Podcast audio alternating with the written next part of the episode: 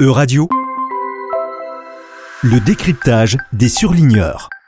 Bonjour à tous, je suis Tania Rachaud et je fais partie du collectif Les Surligneurs, composé d'enseignants-chercheurs qui mettent leurs connaissances juridiques au service du fact-checking.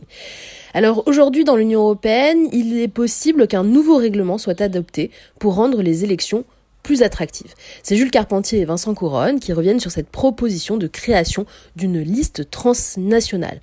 C'est un serpent de mer depuis les années 90. Le débat sur les listes transnationales pour élire les députés européens fait son grand retour. Il a été porté plus récemment par Emmanuel Macron pour euh, les élections européennes de 2019 et c'est un projet qui avait essuyé le refus des députés européens de l'époque. Mais le 3 mai dernier, le Parlement européen réuni en séance plénière à Strasbourg a fermement pris position pour cette réforme du processus électoral européen. Sous réserve bien sûr d'approbation par le Conseil, qui lui réunit les ministres des 27 États membres, à l'unanimité d'ailleurs, le texte viendrait ajouter une nouvelle dimension européenne à une élection qui est traditionnellement un peu boudée par les citoyens européens.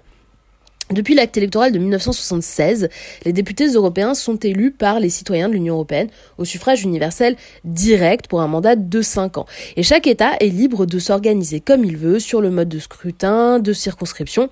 D'ailleurs, en France, on est passé de 8 circonscriptions à une seule en 2019, ou encore la Belgique, elle, vient d'abaisser le droit de vote à 16 ans. Donc cette hétérogénéité des règles a longtemps fait débat et pour beaucoup, elle est aussi responsable du faible taux de participation aux élections européennes. Le Parlement s'est donc prononcé avec un rapport d'initiative qui vise à remplacer l'acte électoral européen, porté notamment par le groupe des socialistes et des démocrates. Euh, et donc c'est un texte adopté à Strasbourg lors de l'Assemblée plénière de mai dernier. Le règlement propose de reprendre l'idée des listes transnationales, qui avaient donc été proposées en 2019, en y ajoutant une liste dite pan-européenne pour euh, le prochain scrutin de 2024, avec 28 députés supplémentaires qui viendraient donc euh, d'États membres différents, mais qui partageraient un programme commun. Chaque électeur le jour du vote disposerait de deux voix, la voix classique pour ses eurodéputés nationaux et une voix pour la liste pan-européenne. Euh, l'organisation de ce second scrutin ne facilite peut-être pas les choses, mais cela existe déjà dans certains pays comme en Allemagne par exemple. La réforme propose aussi d'uniformiser les règles euh, relatives aux modalités de vote en instituant des normes communes pour les électeurs et les élus de tout l'Union européenne.